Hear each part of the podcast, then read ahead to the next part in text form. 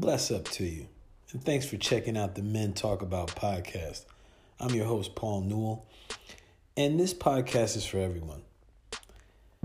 This podcast features men discussing various topics in life, ranging from whatever to whatever. There's a lot that we discuss here, and we get real. We, we, we dive deep into a conversation, and we have men from all different backgrounds that show up in this podcast and share their wisdom and get real in conversation, which is what this is all about creating this league of extraordinary gentlemen you want to learn more, you want to have more, we do have a Men Talk About group in the Mighty Networks in NeWellness Neighborhood. Check the show notes for the website, which is NeWellness, N E W E L L N E S S dot club. And without any further ado, here's the podcast. Boom bit. Yes, man. All right, listen, blessings, blessings, blessings, everyone. Welcome to the Men Talk About podcast. This is your host, Paul Newell. My man Stan Louissaint. The IT. How you doing, guys? Guru. How you doing? Blessings, man. IT guru teaching me things. And also world traveler doing many beautiful things. Uh, this guy Stan, I, I, appreciate you taking the time to be on this uh, podcast, and uh, I I'll just give people listening an idea of how this all came about. Um, so I have been inconsistent with putting out podcasts for the past several months. Um, the inconsistency kicked off. Uh, I was in the hospital in August for high blood pressure. And uh, to be to be direct, I, I didn't know if I was gonna make it, man. I didn't know. And um, you know, several months later, actually, it was like for at the time of this recording, we're in the we're in the beginning of January. It was just New Year's Day, and I think it was like three weeks ago, Stan. We had this conversation, right? We had a combo. Yeah, maybe a little longer than that. I think it was before flies. Thanksgiving, brother. Was it okay? Yeah, All right, so, I think it was before Thanksgiving, but still, nonetheless, what? still important, right? Yeah, yeah. So we had a conversation because we talked about blood pressure and we talked about the cultural impact of what we eat and how we eat. I thought it was fascinating because uh, it's something I have thought about, but very few are willing to have this conversation around this. Um, and so we figured, like, listen, I figured it's Stanley's game. Like, listen, let's put this on wax and let's have it so everyone else can hear this conversation and understand what may be happening uh, inside of ourselves and also outside of ourselves. So, what we're going to rock with today is how culture impacts our health and well being. Before we get into that, though, um, Stan, this is actually the second time you've been on the podcast. Thank you for that uh, before you. Not a problem. Man, not a problem. Blessings. And what my man, um, his name is escaping me right now. Vinny? now. Yeah, Vin Rock. Yeah, yeah, buddy. yeah, yeah. I was That's... hanging with Vinny. Vinny was uh Vinny was over the over mom's house uh, this past Saturday because Haitian Independence Day was on the first, and then you know I'll, I'll, I'll wrap that into uh, into our food conversation when we start to have it. But um, but yeah, but don't forget, Paul, the reason why I ended up calling you and talking to you about this topic was because you put it out there with your friend, I think that was a nurse practitioner, right? Yes. In regards to the heart. That's what happened. I listened to that podcast and then I called you up. Yes. So that was the the catalyst to uh, opening up the dialogue. Yes, truth. And damn, you're right, because that podcast was before Thanksgiving. That was the last one I've done, man. That's that's the last one. So um Stan, uh give the people a little intro um about what you do and um your favorite thing to do. okay, what I do. so what I do, I, am an IT consultant by day, essentially. Um, pretty much keeping uh, a lot of small businesses up and running. And uh, as I like to say, solving uh, IT problems and computer problems that other people can't solve. So that's the that's the by day. And uh, the, what I like to do for fun uh, is I like to travel. Travel is my drug of choice. Um, I always joke around and say it doesn't hurt anybody but my pockets, right? So, uh, you know, COVID is, has, has given me a blow to that, not as much as I did before on the international scale, but still, I managed to get it in, right? I still managed to get it in, not as much as I want to, uh, and not without some pain, right? You know, all the testing and testing when you get back and the canceling of things, right? But at the end of the day, I still managed to to uh, to, to get it in as best as possible. But um, it's it's funny how it all kind of started out in terms of my acceleration. But at the end of the day, I just say I enjoy different people, different cultures, different foods, right? Um, and, and it and it's it's really just been. Uh, you know, pretty much a, a, main focal point of my life as far as I'm concerned. I mean, I just enjoy everything in regards to traveling. It's like some people hate dating and hate traveling. I, you know, I didn't mind dating. I mean, uh, I'm committed now, but I didn't mind a dating hey. world. I don't mind traveling. You know what I mean? You yeah. know, I don't mind it, but it's like, you know, it's, I feel like it's love or hate, you know, with certain things. And those two things seem to come to mind in terms of some people love doing them. Some people hate doing it, right? Some people, oh, I hate being on a plane. I never want to be on a plane. Meanwhile, to me, being on the plane is like you and I talking right now. It don't bother me one bit. Right, brother. And it's, it's, what it's, it's really cool to see your picks. Like I love, man, I, you're one of my favorite pages to watch, man. Like, yo, when you I see a story come up, I'm like, I'm going right to that. I'm like, yo, where is Stan in the world? Because like, I really appreciate, and I said this to you in a, in communication recently. I I dig your vibe that pops during the picks, like with your with your girlfriend, with like how you're enjoying yourself, the picks, even like. Um, you know, we're gonna share your your uh, your IG handle, seeing the foods that you eat.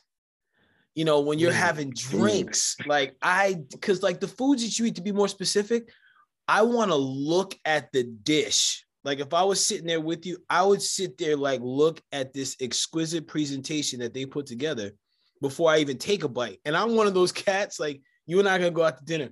I will sit there and savor the first bite to take in all the flavors. I'm like, yo, is that paprika? Is that paprika yet? That's delicious. like, yo, it's it's I, I so really appreciate because it's inspiration for me because right now I have I have yet to travel as often as I would like. And I see that is like really enjoying, like re- bringing a sensory experience to everything that you do, man. Mm-hmm. And and you know, you bring some comedy to it, man. Like I love how you have fun with it, bro. Like it's it's beautiful to see and I um and I want to bring I want to kick kick that off right because and, and, kick it from that space because I think the relationship and I could be wrong but what I I think that from what I see I think that you have a a good relationship with food as far and what I mean by that is you know I see you really enjoying your food rather than shoveling shoveling it down your throat guzzling, no, washing it down with some freaking old fashions. And I'm I'm thinking that I could be wrong, but what is your relationship with food, man? Well, I think this is actually a fantastic dialogue. I didn't even think we were going to get to it to that point. But if I think about, I go, I'm not going to say historically, but I go when I was younger, right? Mm-hmm. But I always, so just a quick background. My mom's from Haiti, so similar to you in terms of Caribbean descent. Yes. Um, and once again, food is essentially the center point of anything that happens. Okay. Mm-hmm. Um, and one of the things that I remember in terms of being a kid, my mom says I didn't used to eat. so I find that to be wow. extremely comical these days. Um, you know, she says she used to have to force me to eat food. But obviously, somewhere along the line, my taste buds started developing. I started to really enjoy food. Right. Um, it's interesting in terms of the progression because I think that it was just, you know, normal. You eat your lunch at school, you go home. So being Haitian, I was eating rice like twice a day, right? Humongous bowls of rice. Um, yeah. You know, I think a lot of cultures share that, right? Everyone has True. their version of a starch, right? We yeah. have rice. Uh, the Europeans have, uh, or Germans have potatoes, right? The Italians have pasta, right? I mean, yeah. everyone's got a carb, right? It's the cheapest, cheapest thing in the world. So, right. um, so you know, for me, it was that. And then I'm not going to lie. Uh, when I started working and started making my own money, um, what's very interesting is when I tell people that in our culture, meats are essentially a garnish. Okay. So this whole concept of you eating a 12 to 16 ounce steak by yourself, that's not a Haitian thing, right? In fact, I don't I I'll beg to say it's not anyone in the Caribbean thing. Um, you know, by and large. Like so it was very interesting when I started to make money and then I realized like, hold on a second. I can eat this whole thing by myself, right? You know, I could go out and buy a 16 ounce steak or something like that. Like that's how it's actually served, right? As a dish for one. Right. Um, and that was very different than my upbringing because if my mom bought a 16 ounce piece of meat, that was for the three of us over a couple of days in addition, you know, kind of stacked on the side of our rice. Yeah. So yeah. understanding that this is like legitimately what you can do. So I ate, I, I became extremely Americanized in that context. Uh, not like I wasn't born here, I'm not American. I'm just saying like food wise, I became yeah. Americanized. And then I'm, and, and I, and the weight came along with it. Right. right? So, yep. so, uh, you know, I will tell you this somewhere, you know, definitely after high school in college. I mean, I hit, I was a big boy. I was about 235 pounds. Now I am a taller guy, but one of the issues in that for me was I like to tell people I'm shaped like Mr. Peanut. So all of my weight was sitting in the center, right? Like an apple, right? Stomach and chest, Peanut. right? I had no legs, no arms. Everyone makes fun of me about, excuse me, about that. Um, but you know, that was essentially my body type. Yeah. Um, never felt any issues in regards to being a bigger guy. I didn't have a problem because guess what? You turn around, there's always someone bigger than you, right? Exactly. Um. In our I say in this New York metro area, New Jersey metro area. Um, and then I remember this. I remember this like it was yesterday, Paul. And you didn't know this, Stan, but I went to Vegas for the first time.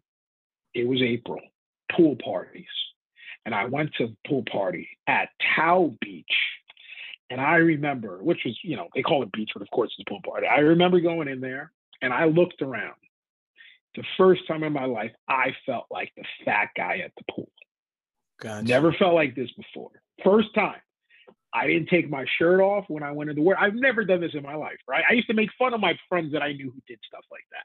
Gotcha. But at that moment, I felt like that. And then I came back home and May May 1st, I got on the grind. I ended up dropping about 70 pounds through diet and exercise, essentially over seven months. Wow. Um, and then I went back to Vegas in November, but no one told me that it's cold in November. So there was no pool parties for me to show off my new six pack. You're like, come on, man. So the joke was, I was like, where's everybody? It was literally winter time. But, you know, in, in all seriousness, I kept it. I mean, um, I didn't put the weight back on. Um, I'm, I definitely put 70 pounds back on. I'm not going to tell you I'm at 170 where I was, right. but, uh, but I have to tell you that was a very interesting thing. And what it did for me was the feeling of feeling like the big guy or the fat guy or not looking like these other people. It was the first time I actually felt felt some kind of negative way around it. And wow. if anybody knows anything about me, I don't like to feel negative in any way, shape, or form. And I believe that uh, at the end of the day, we all have control over what we can do and should do to make ourselves not feel that way, right? Yes, so that's why I tend to have a hard time understanding or empathizing, which I should work on that with people who feel bad about certain things because I feel like you know things that we have control over, right? Let me just say yeah. it that way. There's some things we don't have control over, but some things we have a lot. I think we have a lot. We have control over a lot more things than we like to admit we have control over. So Absolutely, that applies to all of us. Yeah, it's all choice. I'm so, curious, like Stan, how long ago was this? Was this 2021 or was this 2020? No. No, no. wait, dude, long before you knew me. So this was 09. Wow. This was 2009. Okay. So you never, you never, you never knew that Stan. And now it's funny because I, you know, I have plenty of friends that knew me back then. Um, plenty of, I mean, I'm, I'm going to probably find a picture for you now just to mess with you, right? But yo, uh, you know, yo. plenty of folks. I know plenty of, you know, there's plenty of people who knew me back then. I mean, like I said, you, uh, you that was prior prior to even you know me meeting uh, and you but uh, yeah. oh i'll find i'll find you a photo and just to give you a Yo, please little, i gotta see that I when I, when I met you when you were uh when you were working out with flo with chris yeah. flo And I was yeah, like, yeah, he, yeah, he didn't get me back then. got you. Yeah, that was so, still pre him. So this was this is this is really interesting to me because I think this plays into what for several reasons. What you just said plays into this conversation that we're diving into about the culture in our health and well-being. In one instance, it it talks to the body image, right? The body image mm-hmm. of, of you going to the pool and you having this perception of like, oh shit, I'm the fat guy at the pool party. I'm keeping my shirt on. I did the same thing when I was a kid. I never took my shirt off. I still got body dysmorphia. I don't like, I could be, I could have an eight, I could have a 12 pack. And I'm like, people like, Paul, take your shirt off. Mm-hmm. I'm like, mm-hmm. shut the fuck up. Mind your business. you know, I yeah. just, me personally, it's something that I'm working on, right? To be able to be more comfortable of taking my shirt off in public. And that's that's like a perception like if uh, a cultural perception i think where it's all right if i don't if i fail to look a certain way i have mm-hmm. I, um, i'm i'm gonna i'm gonna be free of taking my shirt off. I'm gonna keep my shirt on. So i i keep all these goodies and like what i see what i feel about myself on the inside. Now something you mentioned before we even got on on the recording was the the older cultural perception of weight uh, was actually a oh, sign of wealth. It was a sign that you oh, were wealthy. Correct. Right. Correct. So so this is what this is this is what's very interesting about cultures, right? Mm-hmm. And I mean, look, America, we're we're literally the mixing, the melting pot, right? Obviously, everybody says that, but one of the things is in other cultures, and I'm going to say Haitian culture is included. I mean, if you are a bigger person, it means you are a wealthy person. Because in other countries, you can't get fat if you don't have money to buy food. Exactly. As opposed to, like I say, in the US, because in the US, we can have five bucks and keep buying a bunch of Mickey D's every day and gain weight, right? And, or, uh, you know, other things you shouldn't be eating, right? Yeah. But in other countries, for the most part, you have to have resources, or at least you used to have to have resources to um, you know, to, to gain that kind of weight. So if you walked around with a with a big belly, people are like, I want to be around that guy or I want to hang out with that guy or girl because that means that they have resources, right? And if they have resources that I don't, I want to be around them. So um, you know, I don't know about you growing up, but I know I used to hear it all the time, right? I mean, you know, so if we if we uh, dial that back in. Yeah. So in regards to I think family and food, right? Because one of the things that I feel like that I've had this dialogue over and over again is if you talk to most people of some of ethnic def- descent, right, of of, of non-European descent, uh, descent, everything, every social gathering really revolves around food.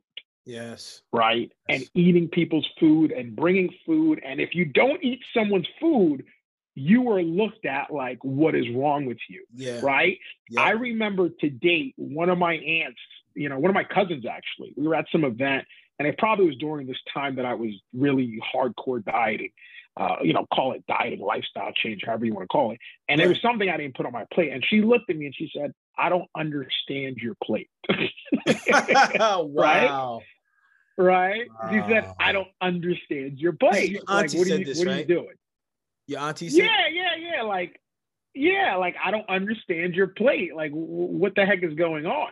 Because you know, if you're not eating what's cooked, right? It's like it's like it's almost like a dish, right? right. It's like, yep. hold on, like I put my heart and soul in it, or I put my foot in it, like some people say, right? And yeah, and yep. you don't want it. So I think there's just so many different dynamics. And listen, this is not to say that you know anyone else doesn't doesn't or any other cultures don't have it, but it's definitely, I think, held on to more. How can I say this? Um, it's more pertinent in ethnic communities because they tend to have less. So whatever we do have, people tend to you know want to want to really blow it out you know? Right. um you know just look at any of those potlucks potluck potlucks that people do at their jobs right? You know where the good food's coming from. What? You already know. Yo yo yo you know what? Like yo who brought that dish? You know it got the seasoning. You know it's got the seasoning. Yeah. When it when yo it, for me, I, I get what you're saying because like those potlucks, when I say, oh shoot, man, yo, that bro, yo, okay, that sister brought that potato salad. Okay, I know that just gonna be, I know it's gonna have some good taste to it. It's wild. It's um because my parents are from my parents uh, are of Jamaican descent. My, my dad Jamaican and Cuban, my mom uh, Jamaican West Indian, which I think is all it's Caribbean. Mm-hmm. And mm-hmm. uh, a couple instances I can recall that are very similar to what you said. Uh, when I first time I went to Jamaica, 13. Like I didn't I didn't know about Jamaican culture. Like and and I didn't grow up like how my brothers, my older brothers and sister grew up, where like my parents were were, were working and grinding and struggling, and they were like, "Yo, we got some liver. Mm-hmm. We're gonna cook up some liver with some rice because it was what yep. it was what was for dinner, and it was in the in the budget, right?" My mom would season yep. it up, and then like maybe you know she. I remember when she was alive, she'd always talk about, "Listen, I remember I used to get the day old meat." I used to season it up, right? And manager special, manager, manager special. That's my man. You know what I'm talking about. So there was the manager special. So there was a lot of seasonings that went into it, a lot of the starches and things off on the side. Mm-hmm. May, may not have had as many strips of steak, right? Like you were talking about 16 ounces to myself. What? Mm-hmm. Before it'd be like, okay, you're gonna get a couple slivers here. Here's some rice and here's some broccoli. Mommy, broccoli. You can have as much rice as you want, though. You can have as much rice as, as you much want. rice as you want, right? Much rice. I don't know about you, but we used to, my mom used to buy the 40 pound bags of rice, man. Brother, yes, yes, hand is up, hand is up. So it's it's interesting because like I remember that, and it was like if I didn't eat, it was like hella high water. Like, who do you think you are?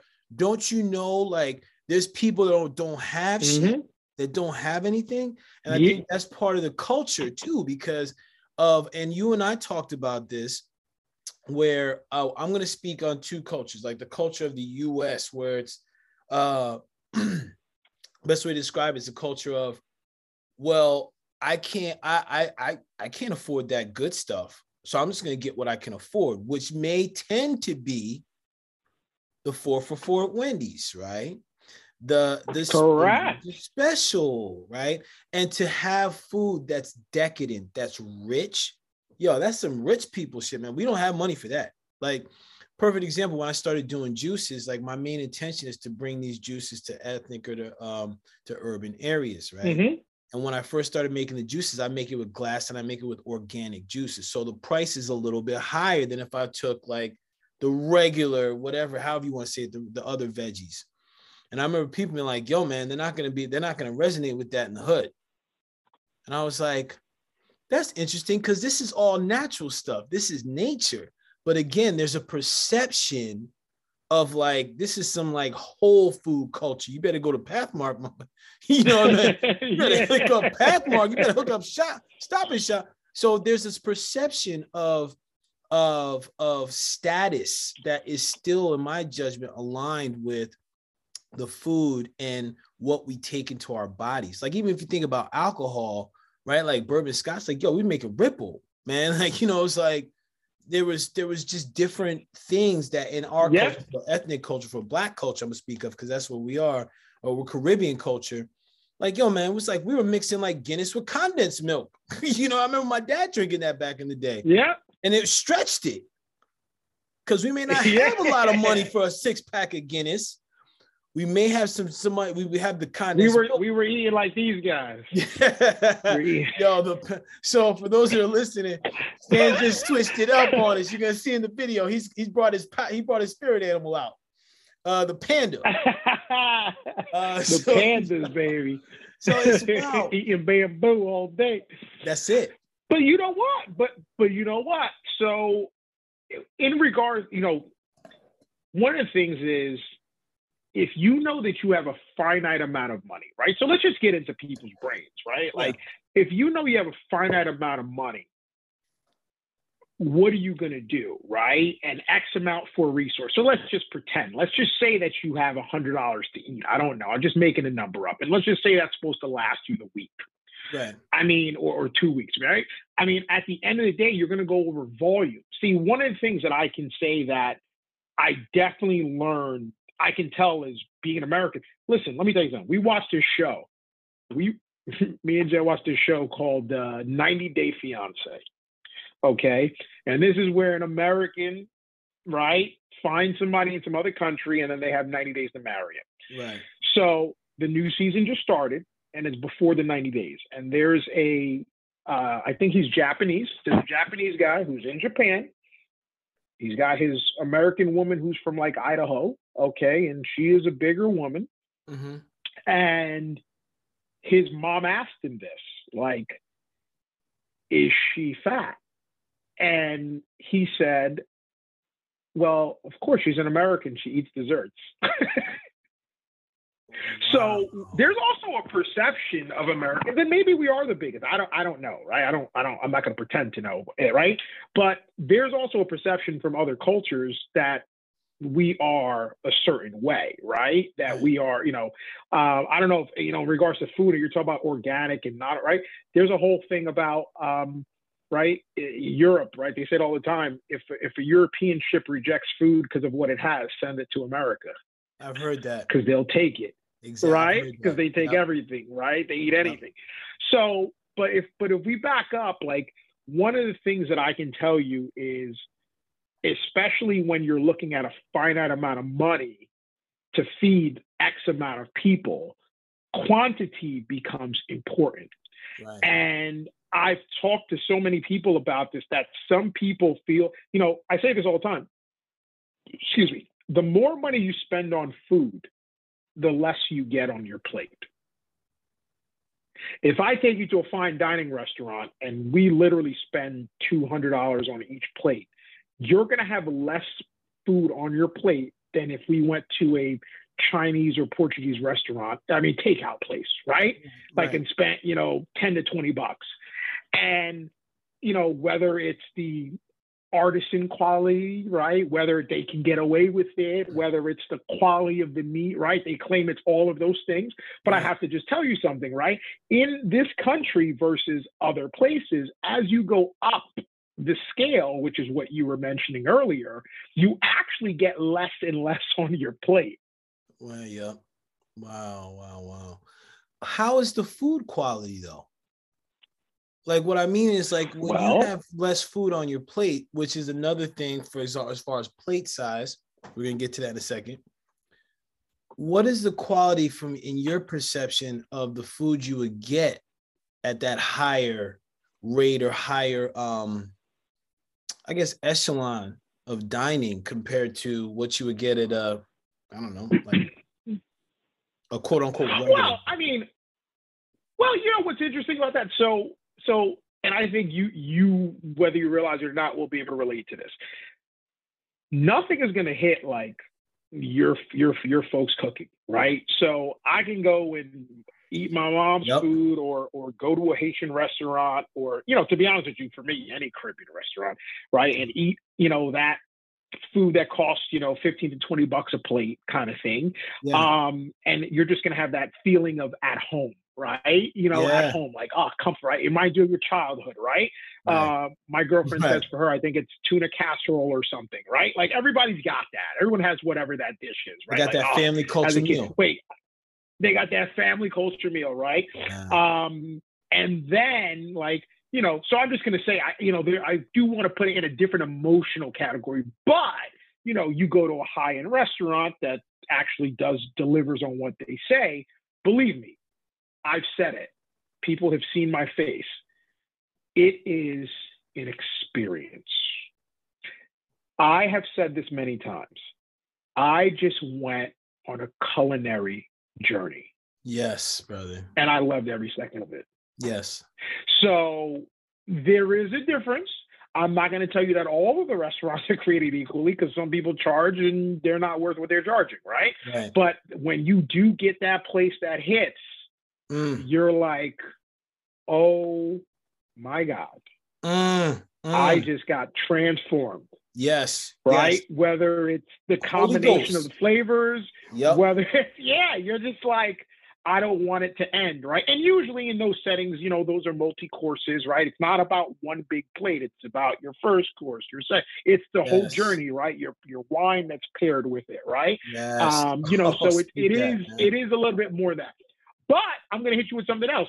since I got I got my pandas on the background. you want to talk about food? Yes. Okay. Dan Dan. A lot of people know what Dan Dan noodles are, right? Or no, uh, what is or, that? Or want no Dan Dan noodles. So uh, so, by the way, Asia is one of my favorite destinations, predominantly because of food. Right, the food scene is just unbelievable. So, Dan Dan noodles is essentially minced pork um, in a there is peanut butter in it, in a peanut butter. Um, it's like a peanut sauce, right? let me not say peanut butter, peanut sauce. That's pretty much a little bit of peanut sauce, soy sauce, and Szechuan chili oil. Okay, so it's spicy. Uh, now I make a mean Szechuan chili oil. So next time I make some, I'll, I'll give you some. Please do. Um, but Szechuan chili oil, right, mixed in, and then you essentially take your minced pork, right, small pieces. So it's funny because it looks like there's a lot of pork in the dish, but there's really not because of what else is mixed in there. Some scallions, right, some green onions, and then your noodles. Okay, mm, it's mm. actually a very quick dish to make. I can make it in probably under half an hour. Um, and you know, if you go to a restaurant here and get it, like an authentic Szechuan restaurant, you're probably paying about ten to fifteen bucks a bowl. And what I want to say is, when I went to Asia, uh, when I, China, well, Chengdu and specifically, which is where the Szechuan region is, a dollar, U.S. dollar, one U.S. dollar. for a bowl of this, right? And mind you, once again, wow, fantastic, amazing, right? Yeah. Um, food, you know, and and that's predominantly because of the strength of our dollar at the time. But um, but what I'm saying is you what you can't get that quality of food though here for a US dollar. Here you're gonna get fast food, right? You're gonna get Mickey D's, right? Uh, yeah. K, uh, not KFC, Mickey D's, Wendy's, right? Burger King, right? Yeah. All everything that was made someplace else shipped to this place. But over there, you're literally at a small restaurant, you know, family owned or, or, a stall, and they make it fresh, right? So mm-hmm. there's a difference between food that's made fresh and food that's not. And I tell people this all the time, like, you know, for instance, you know, you're spending 15 to 20 bucks on a burger, no matter where you go now. I'm saying like if you go to a, a chain restaurant versus a a restaurant where you know a pub or something where you know they're literally grounding up the meat in the back. And yeah. you might as well just go to that restaurant now, right? Yeah, you know, there's no reason in and my mind to even go. Right. Yeah. So why am I going to go to, to a chain restaurant that it's been shipped in? It was frozen. They just heated up the patty. They threw a bun, you know, put a little dressing. Like I'm just saying, you're paying the same amount now. So you might as well just go to the more artisan place, I guess, right? Is, is what is what I'll use. But if you but if we go back to in, in what I want to say is family or cult- culturally, um, I guess I'm saying the same thing, but it's it, to, to me it's it can't be understated that um, when you have a family gathering, it's about who's cooking what, who's bringing what, right? Everybody can't wait to gather around, right? So I brought up Haitian Independence Day and, and seeing Vinny on on Saturday on the first. Yeah, Saturday was the first. So let me tell you the important. Let me let me relate food to this. So look this up. So I mean, I'm going to give you guys the history. So when Haiti was under, uh, you know, rule by the French, right, and the Haitian slaves, there was a soup called soup joumou. Okay, um, it's a squash-based soup, right? And the slaves were would would would um what do you call it? Would cook the soups, prepare the soups, and serve the soups to the French but they were never allowed to have it. So when Haiti over when the Haitians overthrow through the French and yeah. gain and we gain our independence, now Haitian Independence Day, which is January 1st, every January 1st, Haitians all over the world are making soup joumou and we eat it. Word. So before our independence, right, we were not allowed to eat it. Right. Now we gain our independence. The heck with you, right? We're going to eat this. Soup. We're taking so it down. I think what's very interesting, we're eating, we're taking it out. But what's very interesting is here we go, right? We're talking about food in the sense of someone was allowed to cook something and to prepare it and to serve it, but they weren't allowed to have it themselves because they were below what this soup was. Mm. Now, I don't know the reason. I never do- dove into it, but I'm just telling you, it doesn't matter where you are in the world. Eh, Haitians everywhere. if you have any aside from me on your feed, you probably saw it. and, and the joke is we eat that thing for the next two weeks because our you know everybody makes a pot so big um, yeah, that you know that, that we keep eating it yeah. they keep leftovers but but literally we're talking about i think we're talking about food in the sense of literally telling somebody you can't have this right this is your your your this is above you this dish not for you right, right? and now like i said obviously we flipped it upside down um, so it's it's very interesting and I there was a one thing I saw a uh, YouTube video years ago where a Haitian guy was in France, you know, was playing Haitians in, in, in Paris. Yeah. And on the first, he was walking around the main sites of Paris with a big bowl of the soup. And he was eating it and he was asking any of the French people, you know, the, the locals, do you want some soup? Do you want some soup right? Do you want and obviously none of them understood the significance of it right or what this was all about. But his whole point was to say like no no here you guys go. Like so so you know they don't know what it was about but it was just so so you know uh, partially comical right? Like remember you didn't want us to have the soup right? We couldn't eat this soup. Like you sure here you don't want any now? You know? Yeah. you know here it is. I got a big bowl for everybody. We can all eat it together you know? And wow. everybody just kind of walked away. But it's interesting. Like I said, if you go back, you know, 200 years, you know, you know, it was the real problem.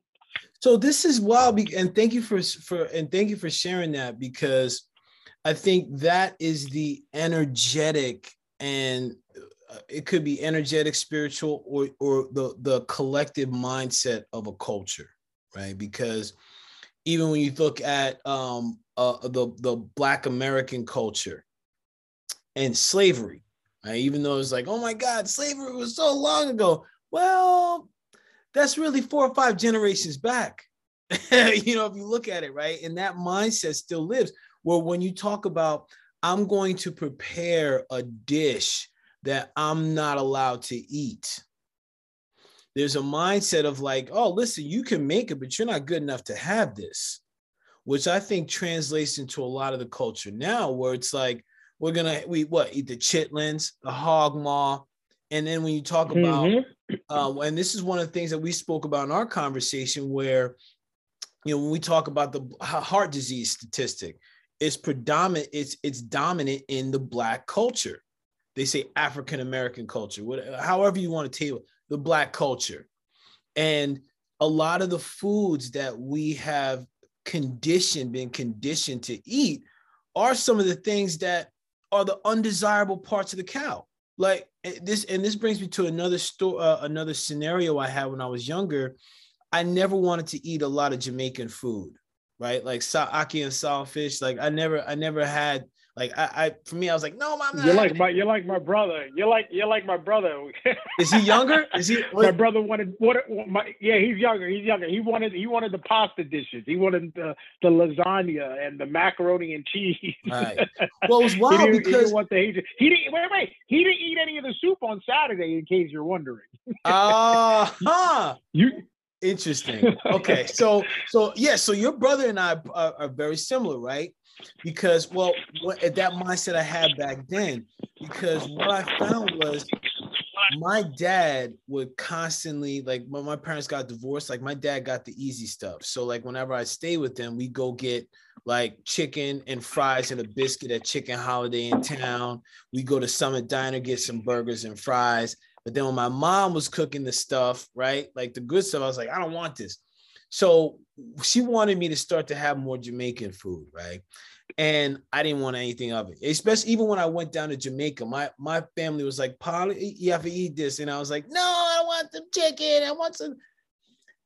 When I was down in Jamaica, come on, man, was, you didn't eat any of that good jerk chicken down there, man. Yes, yes I did. Eventually, I did. You know what happened? Okay, so, so, I got to tell you a quick story.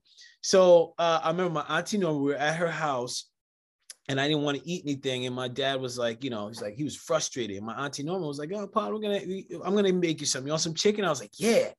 Got excited. Now she got down, down in Jamaica, man. Chickens, there's farms, you know, chickens running all over the place. I see her go grab a chicken, cut the yeah. head off. And the body keeps running. Body's running around. Blood, pew, pew, pew. And I'm like, oh my God, what just happened? She's like, we're gonna make you some chicken. I was like, I don't want that. And then my dad was like frustrated. He's like, you're gonna eat this chicken. And let me tell you, that chicken was the best chicken I've had. it was fresh. It was free range. Free range. Right. Free range. That's real free range. That's real free range, gang. So it's like, wow. So at that moment, I understood. It was like, look, man, that was the that was the that concept resonated with me as far as the freshness of food and living off the land, right? And being able to embrace the culture.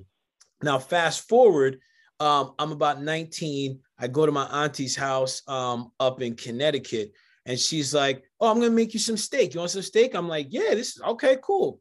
She makes a steak for me, right? And I'm like, oh, Auntie, this is real tender. She was like, You like it though? I was like, Yeah, it tastes real good. She was like, That's oxtail. I was like, Yeah. Give me oxtail. This is delicious though. I was like sucking on the bone, right? Because now think about that, right? Oxtail, chitlins, gizzards, all these things that have been made popular in culture were the remnants of what we served to the master, to like someone else, right? This is the stuff that we had to have in the back and closed doors. Or this is what they gave us to like, you have this, we're gonna have this decadent thing. Mm-hmm. I think it carried across where it's like uh there's a there's a thing of uh of shame that's given to men or to people when it's like, nah, you know what, I'm gonna have this. I'm gonna I need to eat this for my health, and I'm gonna have some kale or some sauteed kale Kale, we get some greens. Collard greens still got a lot of nutrients in it, which is great. Although how we may prepare it may drain a lot of the nutrients. So I think it's important, and, and, and it brings to mind one of my clients last year. We were doing this this challenge uh, for work that he participated in, and I remember him saying he was like, "Man, Paul, this is difficult to stay committed on the food when I have a lot of these family functions."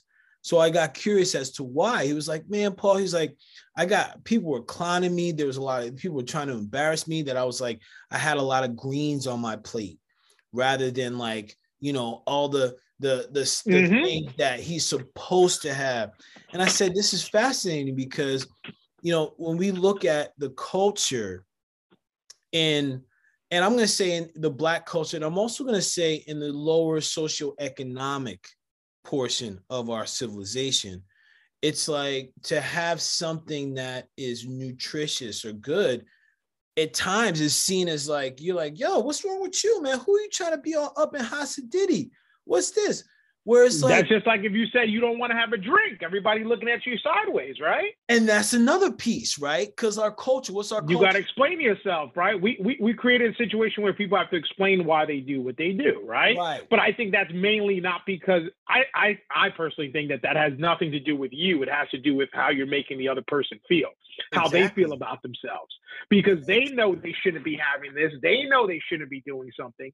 So if you're doing the right thing they're then looking at you as you know almost like you know by you doing the right thing you're attacking what they're doing because you're doing the opposite of it right? So it's got more to, as far as i'm concerned it has more to do with them than you. It's you hit it on the head. You hit it on the head and i think and that's the impact of culture right? It's like if one and this is the part where i think more people get to recognize like hey listen if you're on that health and well-being game and I'm sure uh, I'm, I'm thinking it was the same for you when you took that journey, that flip on your journey to lose the 70 pounds. It's you have to be solid in self and realize that you're going to take some arrows.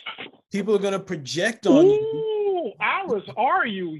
Listen, I remember I, you got me now. You got me thinking. First of all, I should do this. If I went to a bar with friends, yeah. I learned. I didn't even explain myself. Actually, I would I would allow myself an Amstel light. I remember one Amstel light, not two, one. Um, and then what I would do is I would get club soda with a lime, right? It look yep. like I got a drink. Nobody knows. Yep. Right. Just to just to keep the, the, appearance up, you know, sip on it. Uh, the other thing is I remember going out to for dinners, right? People for birthdays and stuff like that. Um, one one of the tricks I used to deploy is I would tell the waiters to cut my food in half, right? Put half of it into go container for me. Um, or or how I would order. Hey, is this sautéed? Is this in oil? Is this in butter? I would ask those questions. And people would be like, well, you know, what's wrong with you? And I say, yo, don't worry about my plate. Worry about yours. Don't worry yo, about mine. Bless up. I'm not asking you what's on your plate. Yep. So no, it is, you know, as tough it is, it, it is as tough as it is to do these things. You know, you are still, and then you're fighting society on top of it. So it's weird because society is telling you that you need to be slimmer and you need to look a certain way, but it, on the other side, society is also telling you that you shouldn't be doing the things that get you there, right? right. And when you do them and you share it, it makes people feel bad. So you know which Brother. which one do you want, right? Brother, isn't which that crazy? It's a shell game, man. Oh it's yeah, a shell game. It's like you know, what you said. It resonates. Because I did when I was when I was heavier and I was like struggling, really struggling with blood pressure. I was up to 245 pounds, and like I could like I could pull it off, right? Because like, I mean, it's a broader circumstance. He's in Cali now. It's a mm-hmm. broad. I had a broader frame, uh, but it's wild because I remember doing the same thing, right? Especially like whenever I was on a fast or detox, like, and I saw this a lot when I was on detox a couple years ago, and and people like, what, what, what? You're not eating? Like what? I was like, no, I'm on this detox. Why? Why are you doing that? You know, why are you getting so skinny? I was like, I'm taking care of myself. I'm like, my blood pressure is nice. I like, if I, I'm not skinny, if I took my shirt off, you'd be like, oh, you know, like I got musculature there. It's not like I'm freaking emaciated.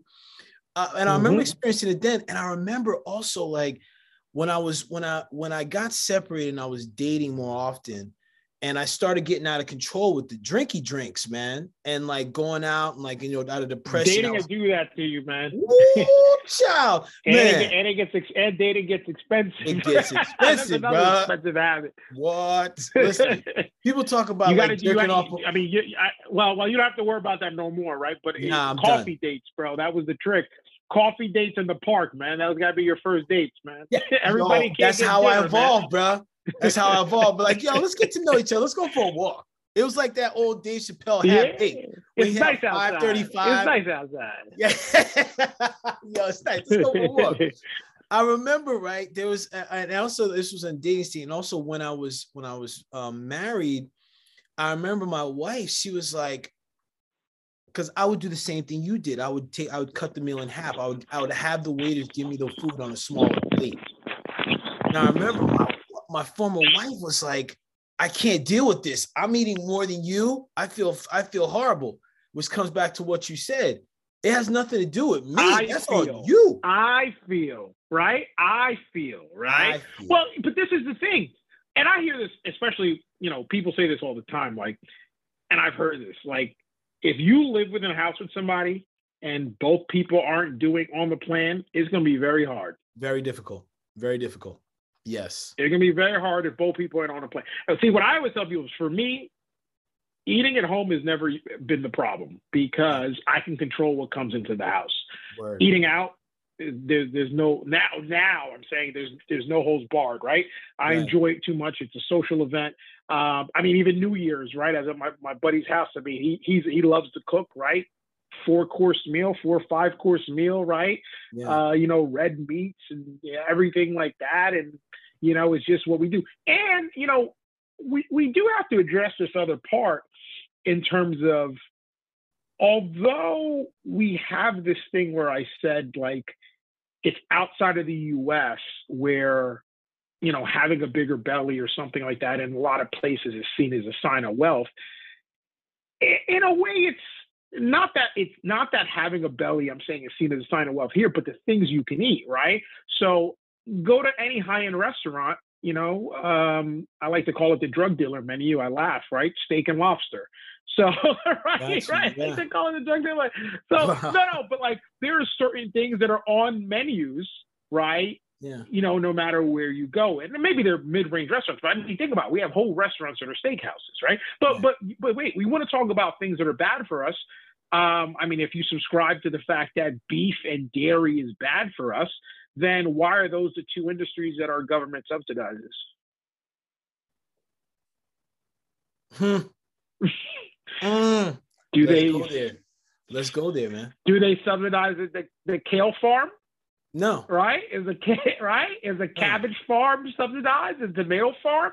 I mean, well, yeah, there. Yeah, so, so since you cracked this door open, I'm there's gonna, a money gonna, component to all of this too. You know. There's what? There's what? There, I said there's always a money component, right? There's always a monetary component.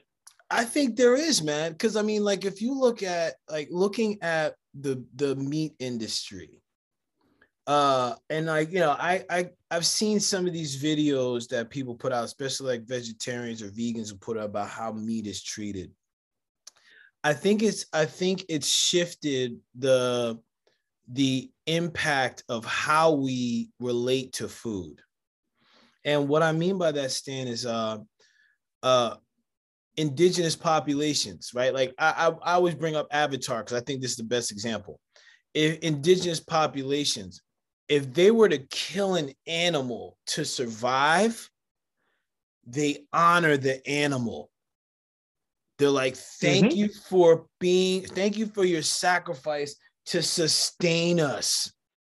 And then they take the rooter from the tutor, they take the skin, clothe themselves in the wintertime, they'd use everything about that animal to make the most of the animal because in their perception the animal made a sacrifice for them to live. Mm-hmm. now mm-hmm. we fail to think about that. Like whenever i go someplace i'm like hold on i'm going to take i'm going to say grace. And people look at me like i'm crazy. And i say look man thank this food. Thank whatever energy this food gave up to for us to sustain ourselves. Thank the cooks in the back for for yeah. for making this food. Because it's an energy around and i think the way that meat and dairy has been produced there's a toxic energetic in it which creates this inflammation in our body like these there's so many things that are pumped into the foods nowadays right that gives it the ability to be able to be sold at a rate where it's like i can get a a, a wendy's four for four for four dollars. I can get the burger, I can get mm-hmm. this, blah blah blah. Mm-hmm. It's mass produced because they make mm-hmm. so much. It's less. It's like if I get more veggies, if I'm able to uh, order more veggies, I can get it at a lower cost, right? It's the same and, and be able to uh, adjust that to my customers. It's the same thing with the beef and with the dairy and like everything they put in it so that the beef can last on the shelves. And, and it's and it comes back to uh, I think what you were saying before, where it's an experience, right? It's like people can, yeah.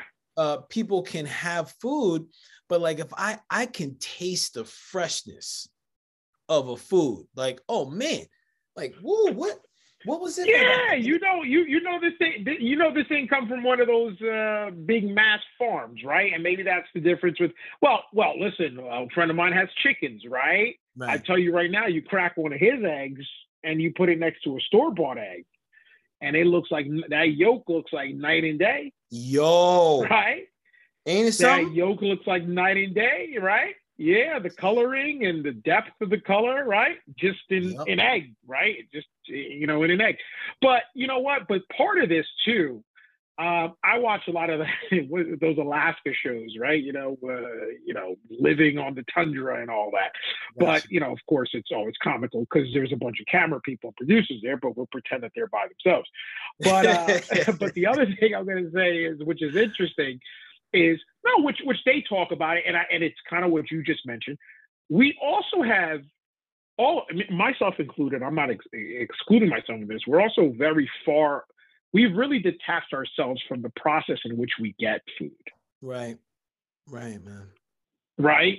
So, so like what you saw in Jamaica with what your aunt did, right, with the chicken, like it doesn't get any closer than that, right? I assume she raised the chicken or had whatever it is and fed the chicken and whatever. And then her her nephew came to town and he needed to eat and that chicken, your time is up, right? Yeah. So I'm just saying in the sense of like, you know, I couldn't, I wouldn't know how to kill and skin a chicken, right? I mean, I don't know how to, you know, pull guts out. So we've also become extremely uh, because I think if you had to do that, we wouldn't eat this stuff in the quantities in which we do because Agreed. it wouldn't be it, eh, honestly sustainable in your own if you're you know creating your own uh, your own um, you know your own supply, right? You know you're eating yeah. your own supply. You wouldn't be having chicken every other day. I mean, you would. How many chickens are you going to have at your house, right? right? So I think that the I actually think that you know, you know, they, look, this is industrialization, right, which has brought a lot of good, and I believe that you know there's some some some bad in it as well. Um, but at the same time, look, I remember I remember going to Colorado. I, I remember this like it was yesterday. And one of the things I learned is pretty much nobody that's in Colorado is from Colorado. And most people in Colorado go there because they like the lifestyle, right? Active, right? Very conscious about what they eat and all this kind of stuff.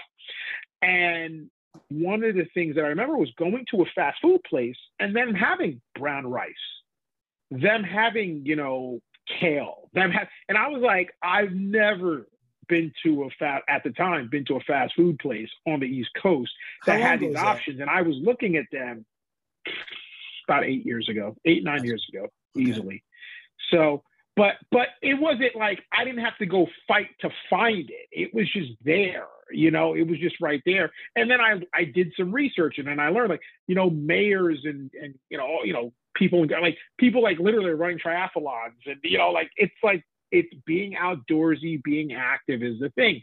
So, you know, reality is I'm not going to say there's no active people here, but it's a lifestyle, I think, in some areas of the country, that place in particular, because I remember it more so than some other places. And I think that that's pretty interesting as well. Look, I'm not going to lie, I find every opportunity to not uh, not move if I don't have to. So, right. so, so yeah. I understand, right? I, I, get the concept that a body in motion stays in motion, the body at rest stays at rest, right? But it's just uh, we uh, we're fighting our own. Uh, how can I say this? Um, well, actually, one thing I do want to mention about food and eating and and what your parents said to you and what my mom said to me and what plenty of kids in what I'm going to consider are the lower social economic status might have heard. Mm-hmm. You need to eat everything on your plate because there's someone that doesn't have food to eat.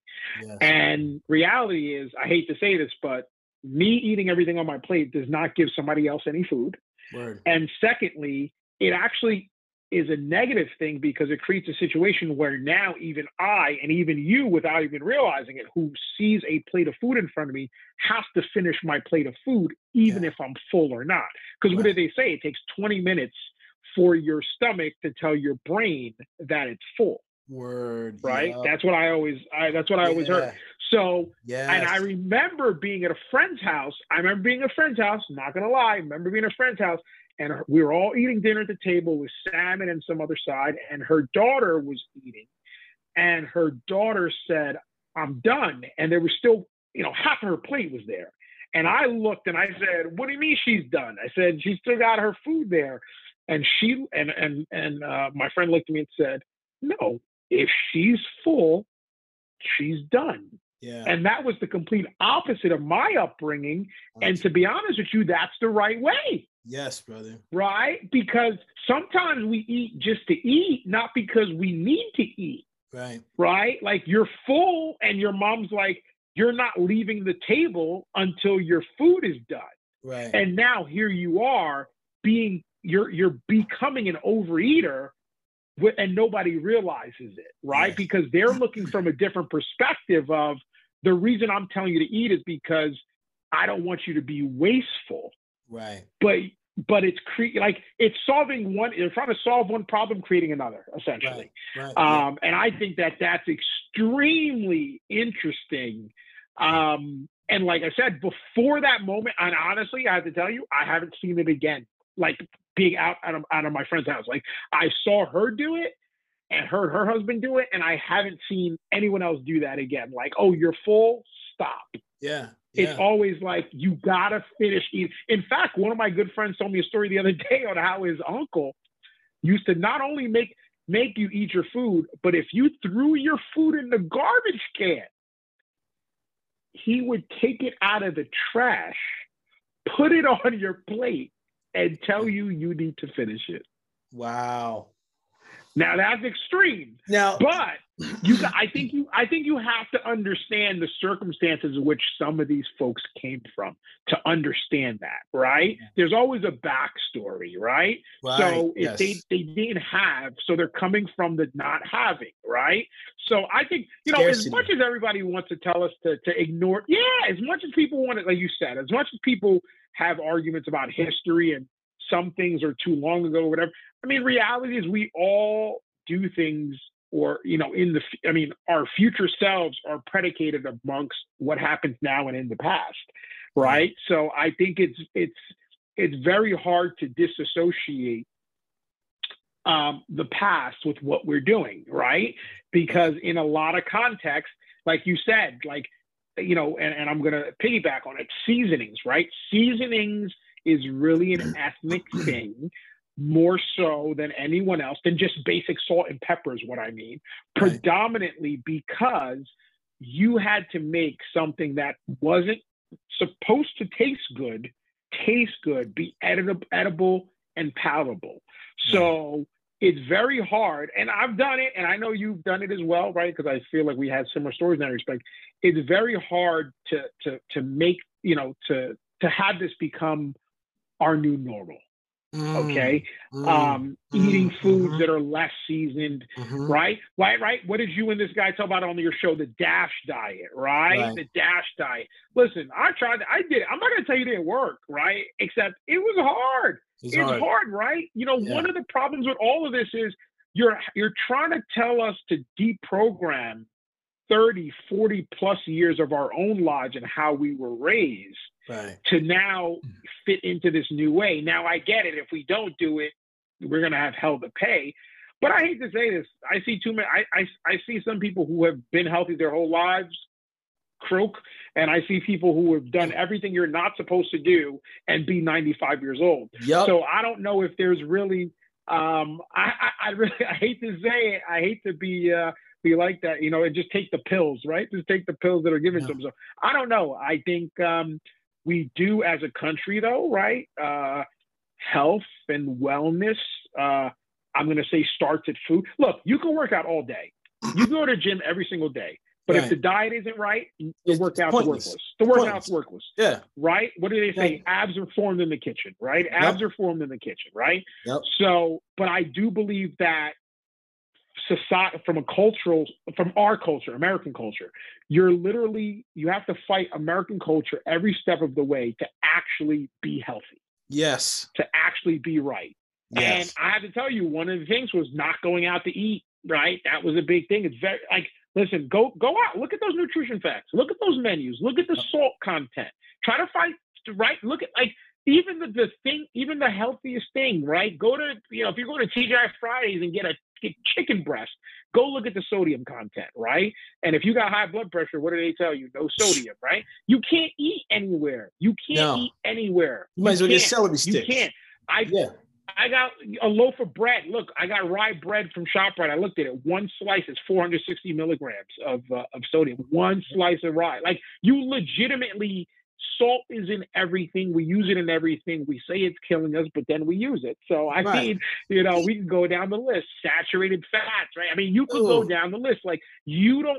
I tell people, you literally str- have to struggle to even find the things that are supposedly right for you in a supermarket. And guess what? And then I read some whole thing about all the veggies and the stuff that they're sprayed on the veggies ain't any better for you either. Bro, yo, let me so, tell you. I don't know, oh man. Oh my god. The food supply is a huge problem. Well, this is this is one of the things why I encourage people to again bring the energetics into the food, man.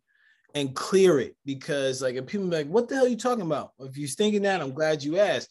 It's about like the blessing okay? How we blessing the food because chances are the food came from some sort of toxic bull crap in some sort of way. It had to be like adjusted, manufactured, um, bolstered by whatever it is. Because, like you said, there's so many things that are out there. Even when I look at some of the health and wellness, like the protein bars, like I can't even eat a lot of that shit, Stan, because the sodium content is through the freaking roof for like a half a bar right? Which is the serving size that few people ever even recognize or abide by. So mm-hmm. there's a part of it where in our culture, and I think what um, and coming back to what you're saying about like eat what's on your plate, that even comes in from a cultural perspective of the Great Depression, right? We're like, yo, there was times when people didn't have anything, and that's like the parental. And mm-hmm. I, as a mm-hmm. parent, I've I've done this myself, right? Where it's like, man, don't you know there's people starving? Like that's now I'm mm-hmm. now what I just did there is now I'm, I'm now I'm putting shame on my kid to finish something. Mm-hmm. So now all of a sudden they're gonna have a context around food. And I think it's like it's something that I was listening to. I think it was a Jay Ferruggia podcast. Um, and the guy was talking about people don't realize like the size of our plates have increased over the years. Like if you were look at the, the size of George Washington's plate, that jug was like this. Now the plate is like this. and then they fill that piece up because what you said before, like I remember when I one of the things I did was uh when I was losing weight was I used the George Costanza method. When I, and what I mean by that is I ate everything with a knife and fork, right? And everything, mm-hmm. right? Even if I was like, yo, I'm gonna get a donut, I would eat it with a knife and fork. Now knife I would get clowned about this constantly, and I was in sales. Like people were like, yo, look at this motherfucker. What are you, man? What's wrong with you? Like, yo, get your ass, like, get away from the table. But the thing was, is that I got fuller quicker because I was cut, chew, put the stuff down. I would end up eating half my plate because of what you said. Now my body's like, oh, we're full. 20 okay, minutes. Cool. Cool. Okay, good. I'm good. I would take that mm-hmm. other half home. And this is again when my mm-hmm. when my um my former wife would be like, I can't believe you're gonna take half that home. Now, mind you, when I got hungry again, maybe three or four hours mm-hmm. later, mm-hmm. I would eat the other half.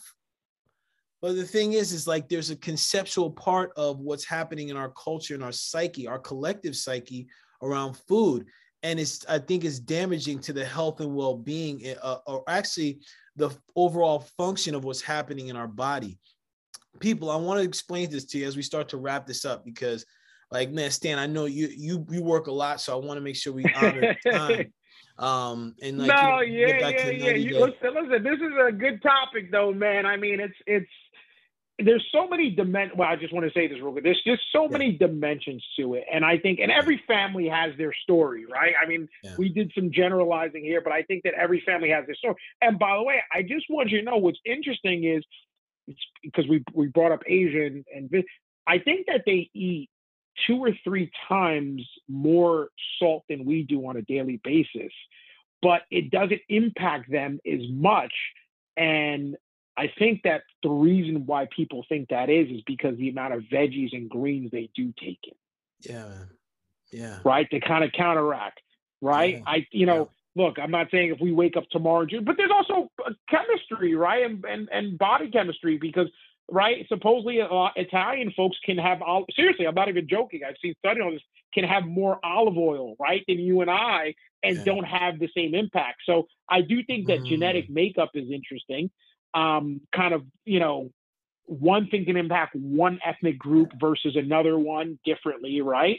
Um, look, I'm not a doc. I've just I just read some of this stuff randomly over time, right. but it is interesting, right? Like, why can you and I do the same thing, but it impacts you differently than me, right? You know, genetic makeup, right? As a, as a big deal, right? right? We eat the same thing every day. We live in the same house, but I go and I have high blood pressure and you don't, but maybe you have high sugar levels, right? And I don't, right? So so right. there is that difference of uh, of of I think genetic makeup is important, and I don't know how how far we are in the uh, in the in the medicine or scientific area you know, in terms of uncovering the differences based on people's genetics in that regard, except by just telling me that I'm more prone to certain things, right? As a generalization.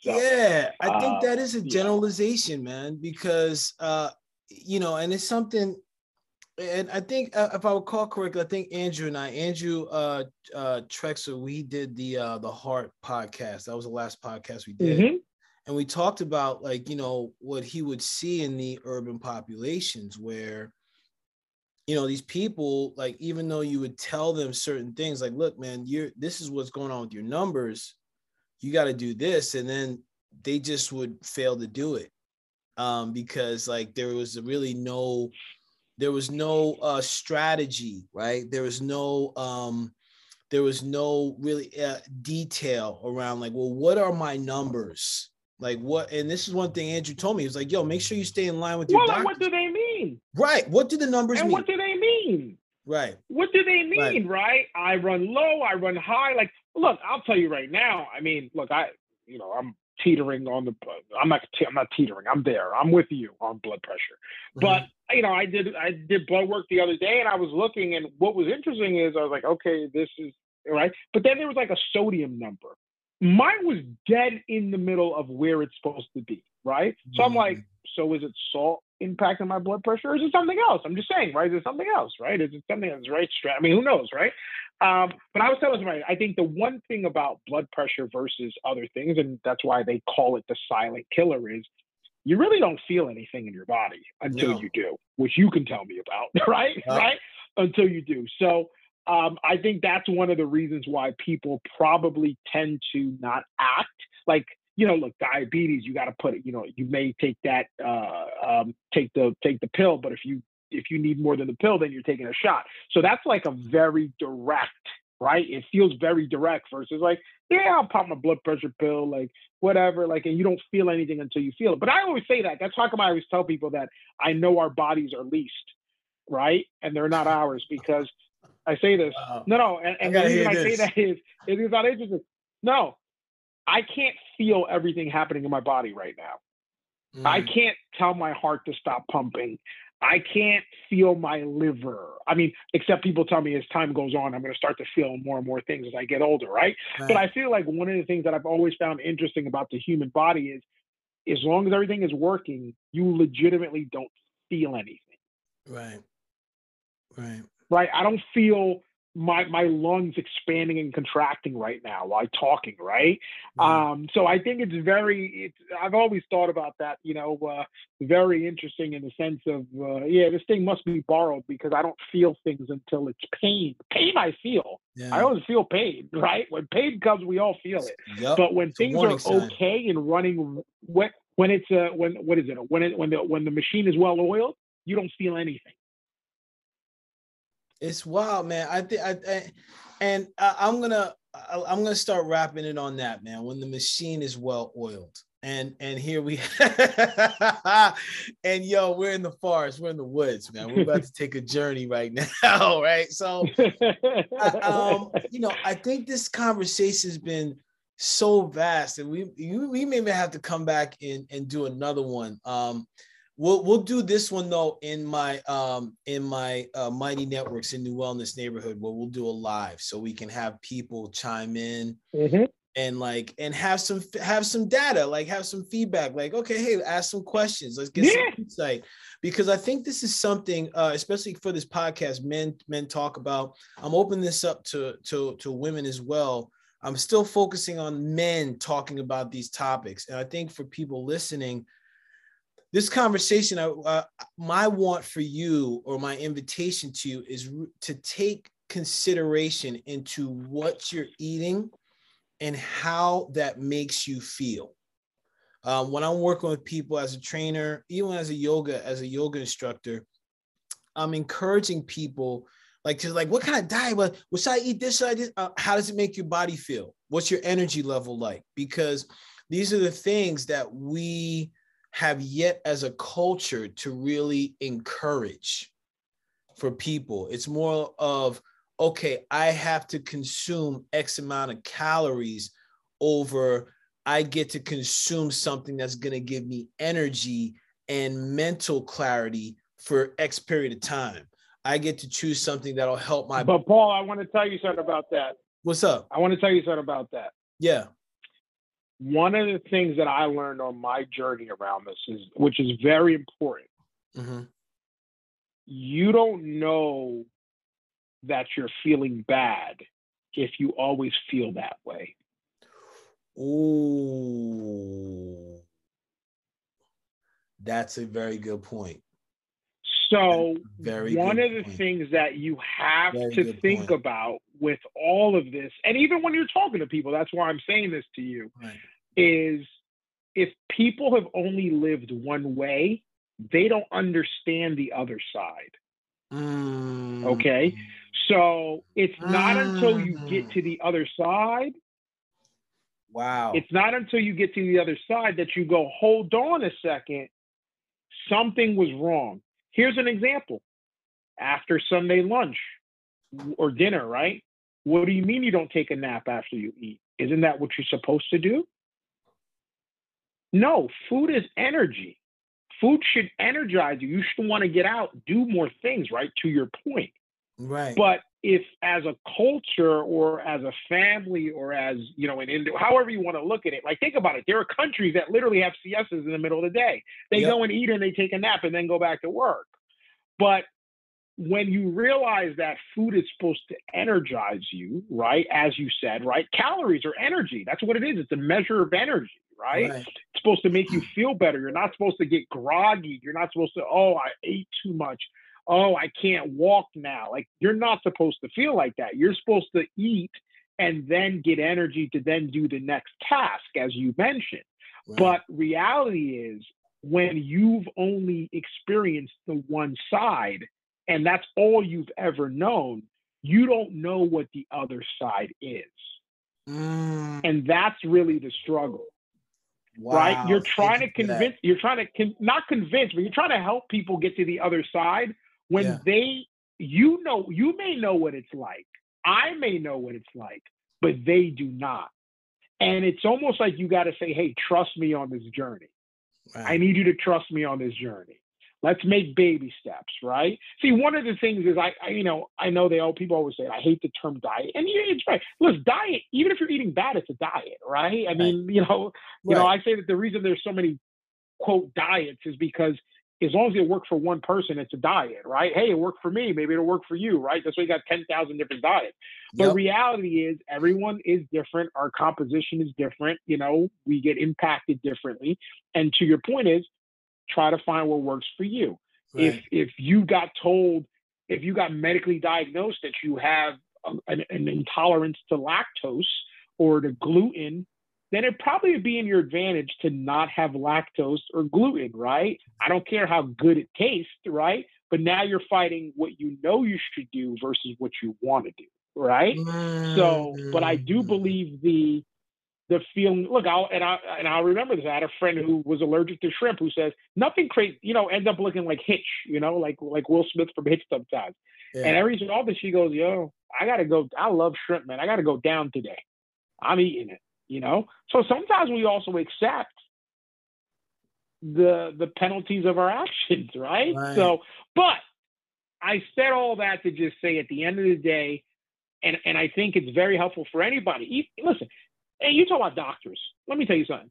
Right. It's very hard sitting in a doctor's office who's overweight, who's overworked, who's got all the same issues you and I have, and they're trying to tell you what to do. I hate to say it. It's very hard. It's very hard to listen to that person. Yep. Right? Or you see him smoking outside or something like that. I'm just saying, like, so, you know, the messenger, damn. I think, is. yeah, no, I'm being honest. The messenger is important, you know? And look, I remember I had my my my my old trainer before you know, knowing you and Flo and these guys, and I remember he used to always say, I remember the last time I had a slice of pizza, I said when? He said 1984 when my la- my youngest son was born, and he and he used to say, my body is my advert is what I this is what I do right, so I I have to look a certain way or mm-hmm. in his mind, right? Because this is the product that I'm selling you. Right. So he's like, kind of, I got to practice what I preach. But reality is, I think it's very hard for people to see themselves on the other side because they don't know what the other side is like. And you can relate, you can take that mm. concept and you can put that in many different things. Like, hey, I'm telling you, go to college. It's going to be great. Or, or, or you get a better job or quit your job. I'm telling you, there's more out there for you. Or leave that bad relationship. I'm telling you, there's more options for you, right? You can literally go down the list, but people don't know what the other side is. And they don't know how it's going to make them feel. They don't know. They don't know what they're going to have. And there is, you got to be able to convince, you know, not convince, but um, to relay the like you just got to trust me through the process like trust me like and and the pain that they're feeling right or the issues they have have to be greater than the wants than the other things that they want. And that's what look and that's what happened to me and i think that's what happened to you at some point in time. Like i said me being in vegas at that time that feeling that was ill i i need to do anything i need to do to never feel like that again in that moment mm. right? And I did. Yeah. So, but I tell everybody like You know, I got a buddy, I got a buddy who's a, who's a state trooper now, but before he became a state trooper, he had to lose weight, and he he tried to lose weight a hundred times before, but until he wanted that, he wanted that better than anything else. He did it. So you know, like I said, I don't know. You we got to find the reasons why. You got to find the why. Yeah. Right. Thank you got to find the why, and the why yeah, isn't because important. my doctor told me. What's that? The why isn't because my doctor told me. Right. I said the why isn't because my doctor told me to. That's yeah. not the why. That's not. So, man, yeah. But thank you for that, man. That's it. That that's reminder. all I got on that for you, brother. yeah, that's that's helpful because like um and thank you for that because that helps me realize as much as I think I'm being empathetic, like I do get to recognize for the other person that they have yet to see what the other side is like. And that's a matter of trust, right? That's a matter of being able to trust the process and trust something different and being curious and willing, man. Um, and and that's a piece mm-hmm. too, because if I'm telling someone to do something, they got to be willing to do it and curious to know what the other side could be. Uh, because, you know, in light with everything that we've talked about in the podcast, there is an energetic, there's a collective. Um, Napoleon Hill calls this the drift, um, where there's a drift of like people will put you up into their ways of being, they will project on you as far as like how you should and shouldn't do. The word should in itself is shaming so uh, as we start to wrap up here, as we wrap up, I want to encourage everyone like listen to this as many times as you need to, and also be curious and willing as to what the other side can be because we all are aligned to a collective, a culture, a drift, which is how we've been raised, how we've been conditioned.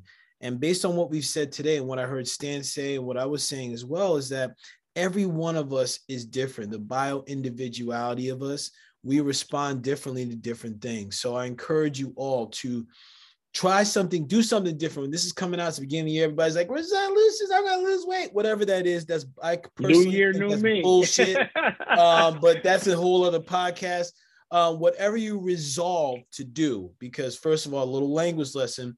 If you have a resolution that's outside of yourself, versus if you resolve to do something it's in you it's within your capability you're making the willingness and the courage and having the courage to do something different so blessings stan thank you stan if people like if people like yo i'm digging this cat's vibe how do i get in contact with them first of all do you want people to contact all right you? all right um yeah i don't have a problem i don't have a problem i'm i'm the easiest man in america to find so look uh, you guys can uh, here. I'm going to make it easy for you. Actually, I don't have it the background, but listen, let's just do this.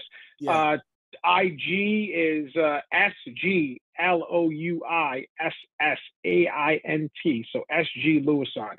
You guys can catch me on IG. That'll probably be the easiest thing.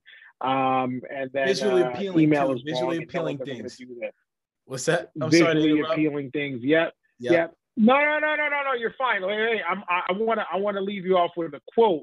I yeah. want to leave you off with a quote, and this is, uh, you know, our buddy Will Smith, which unfortunately has been in the news for things I rather not not know about. But oh, recently they, they got to take him and Jada's mic away. Oh, no, Jesus. no, I was talking about him and Jada, right? All the, all their mess. But uh, but this oh, we'll talk about that another time offline. yeah, yeah, no, no. But I gotta give, I gotta, I gotta, I gotta give, but I gotta share. I'm gonna share this this quote for him. Self self discipline is the center of all material success. You cannot win the war against the world if you cannot win the war against your own mind. Mm. Mm, bless up, man. Thank you, Will Smith. And Stan, thank you. I uh, also want to highlight if you're listening to this and you have IT, computer issues, you have a small business, you're looking to get level up in IT. Stan, can you talk can you talk a little bit about your service? on cue, on cue. This is why it's my man. This is why, this is why it's my man right here. Right. Here. Sure, sure, sure. Hey, hey, I'm about to cover my face. I'm about to stop my face down. I'm about to hide me, right? I'm about to hide me. There you go. So I'm just kidding, man. No, no, real talk. So no, seriously. So Fluid Designs, like I said, full service IT provider, uh, based out here in Union, New Jersey. Um, actually, to be honest with you, I do work with people all over the country and international at times. So if anybody has a small business, you need a, uh, you're not happy what your current person is doing, you need help going forward, you know, feel free to reach out. Um, you know, that's it, man. We're here. We're here to help. So fluiddesigns.com, F L U I D D E S I G N S.com. Perfect. I'm gonna put There's those my in the show notes. info. There it is. Yo, I'm gonna There hold up. Stan, Stan, go back there for a second. I'm gonna see if I can bring that. I'll go back. Go back. Uh, There you go. oh, oh, go ahead. Wait, jeez, I'm, geez, hold on a second. You got me messing around. There we go. Yeah, take it in, peoples. Take it in. And um, listen, uh, I want to highlight too, Stan. So go to my man, knowledgeable, knowledgeable. He's been in the business. I saw you, Oh. you know, 30 years, I think, because you started this when you were 16. No, so tw- yes, 20, 20. So yeah, so Okay. I officially hit 20 years uh, last month. Okay. Um, I like to joke around that I was young enough not to uh, sign, not to be able to sign valid contracts, but my clients never knew that. But I was old enough to pay taxes. They always gonna get the taxes, right? That's right, because I, I forget 30, That's you've my been running my joke. Yeah, you're 30, you're younger than you're a little younger than I Yeah. am. So blessings to you. yeah, And also, yeah, yeah. Well, that's what that's why I'm always taking notes, man. That's why I'm always taking notes. My man, that's a, it's a smart man. So, man, people, everyone, um, thank you, thank you, thank you. Check in. We have a new platform. We're on Mighty Networks now. It's NeWellness, N E W E L L N E S dot club, C L U B. Um, it's a place for us to speak. We're gonna have the podcast on there. We're gonna have some live men talk about podcast. Um, this is a space for us to learn, a space for us to develop, and a space for us to practice and integrate these things that we learn. So we're not, we don't keep, we we we're free of keeping learning without really integrating this knowledge. So this is what the space is about. Come check us out there. A lot of great things on there for everyone. So I'm excited for you to join the Mighty Networks and NeWellness Neighborhood. Thank you, thank you, thank you all for being here. Stan, thank you again so much for this conversation. This was real, bro. I appreciate you, man. Um, and thank you, everyone. Blessings. Until next time, peace. Yeah, buddy. Thanks for listening to the Men Talk About podcast. This is your host Paul. Thanks for tuning in. Thanks for staying to the end. Stay, thanks for thanks for getting all the gems. Thanks for supporting this podcast. Thanks for supporting these conversations that men are having, these authentic conversations that men are having. And hey, listen, if you like this conversation and you want to have more authentic conversation, men, women, with all in a collective, join me in Mighty Networks at NeWellness Neighborhood. NeWellness, N E W E L L N E S S dot C L U B. Check it out. This is a community for people that want to grow, people that want to do the inner work, people that want to educate themselves and educate others. Join us. And thank you for checking out the podcast. And until next time, peace.